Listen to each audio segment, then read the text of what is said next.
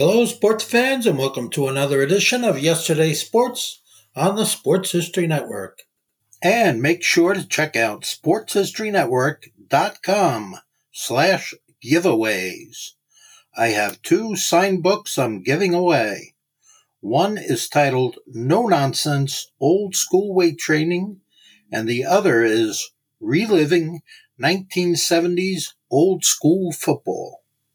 Now it's time to take a sports break, a look at sports history on a daily basis. Hello, my friends in sports history. This is Darin Hayes of the Sports Jersey Dispatch podcast. Welcome once again to the Pigpen, your place for all things great in sports history. And welcome to our sports break for August 26th. And we have a lot that we're going to cover today. And there's a common theme to our history in sports today in the uniform numbers because the Baltimore Orioles are going to come up not one, but two, but even more than that on occasions with some great athletes. And different every single time in different eras, too. So, jersey numbers we'll talk about today are 4, 23, 15, uh, 26, 32, 9, 33, and the number 16. And it all starts off August 26, 1912, with Major League Baseball pitcher Walter Johnson's 16 game winning streak finally came to an end. Uh, you know, big relief for the rest of baseball, not so good for Mr. Johnson and those Washington Senators.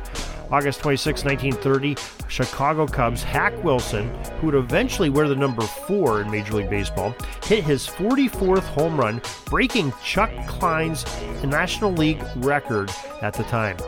August 26, 1938, the Montreal Maroons dropped from the NHL. Yes, that franchise uh, that started up in the league in 1924 1925 season at the same time the Boston Bruins were added to the fold was dropped out of the NHL.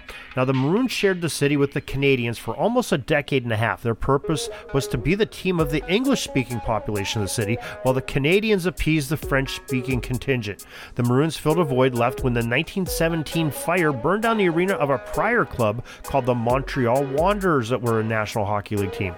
At first, the Canadiens organizations challenged the rise of the Maroons in the 24 season, but the NHL appeased them by handing over a good portion of the Maroons' $15,000 league entrance fee. Pretty good chunk of change during that era of the mid 1920s. Well, during their 14 year existence, the Maroons qualified for the playoffs in all but three seasons and won the Stanley Cup twice, both in 1926 and the 1935 seasons.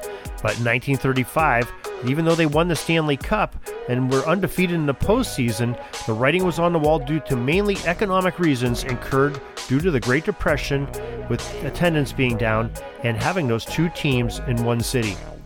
August 26, 1947, the Dodgers' Dan Bankhead, number 23, who was the Major League Baseball's first African American pitcher, tagged a home run in his very first MLB at bat in a 16 3 loss to the Pittsburgh Pirates at Ebbets Field there in Brooklyn. August 26, 1962, the Minnesota Twins' Jack Kralick, number 15, tossed a no hitter against the Kansas City Athletics for a 1 0 victory. Remember, 1962 was the first year that the Twins were in existence after formerly being the Washington Senators. Uh, August 26, 1966, Baltimore Orioles, Vic Roznovsky, number 23, and Boog Powell, number 26, are the fourth duo to hit consecutive pinch hit home runs. August 26, 1967, speaking of Minnesota, Dean Chance, number 32, pitched a 2 1 no hitter, and the Twins swept the Cleveland Indians that day. Uh, August 26, 1971, Major League Baseball's Baltimore Orioles' Don Buford, number 9, struck out five times in a single game. August 26, 1985, Baltimore Orioles Eddie Murray, number 33. Well, he didn't strike out five times. He delivered nine RBIs in a game against the California Angels. Big day for Eddie Murray. August 26, 1990, Bo Jackson, number 16 of the KC Royals, hit his fourth of four consecutive home runs and a banner day for Bo Jackson as Bo knew baseball that day, that's for sure.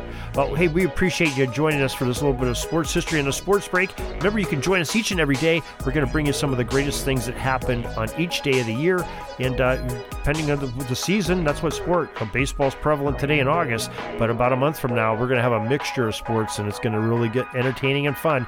And we call out those jersey numbers whenever we can. So, till tomorrow, everybody, have a great sports history day.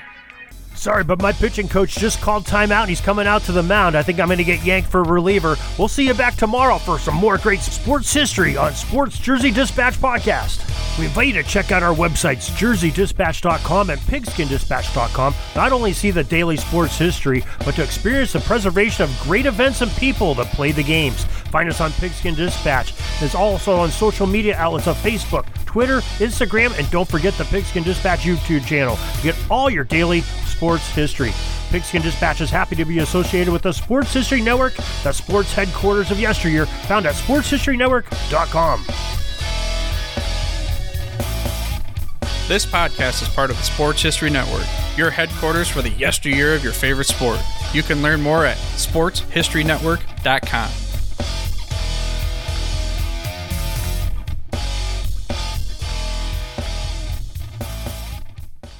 Hey there, sports history fan. This is Arnie Chapman, aka the Football History Dude, and I wanted to thank you for stopping by to listen to another episode here on the Sports History Network. Our podcasters are passionate about uncovering and sharing sports stories from yesteryear. And if you didn't know it already, we have over 30 shows across the network covering all sorts of sports history topics. In fact, here's a glimpse into one of our awesome podcasts here on the network.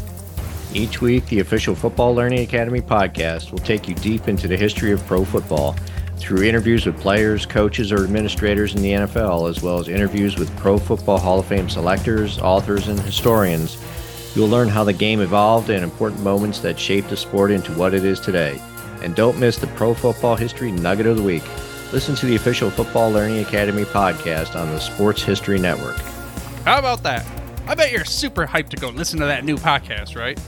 Well, to learn about this show and all the other podcasts on the network, head over to sportshistorynetwork.com forward slash podcast. Again, that's sportshistorynetwork.com forward slash podcast. Head over there today to find your next favorite sports history podcast.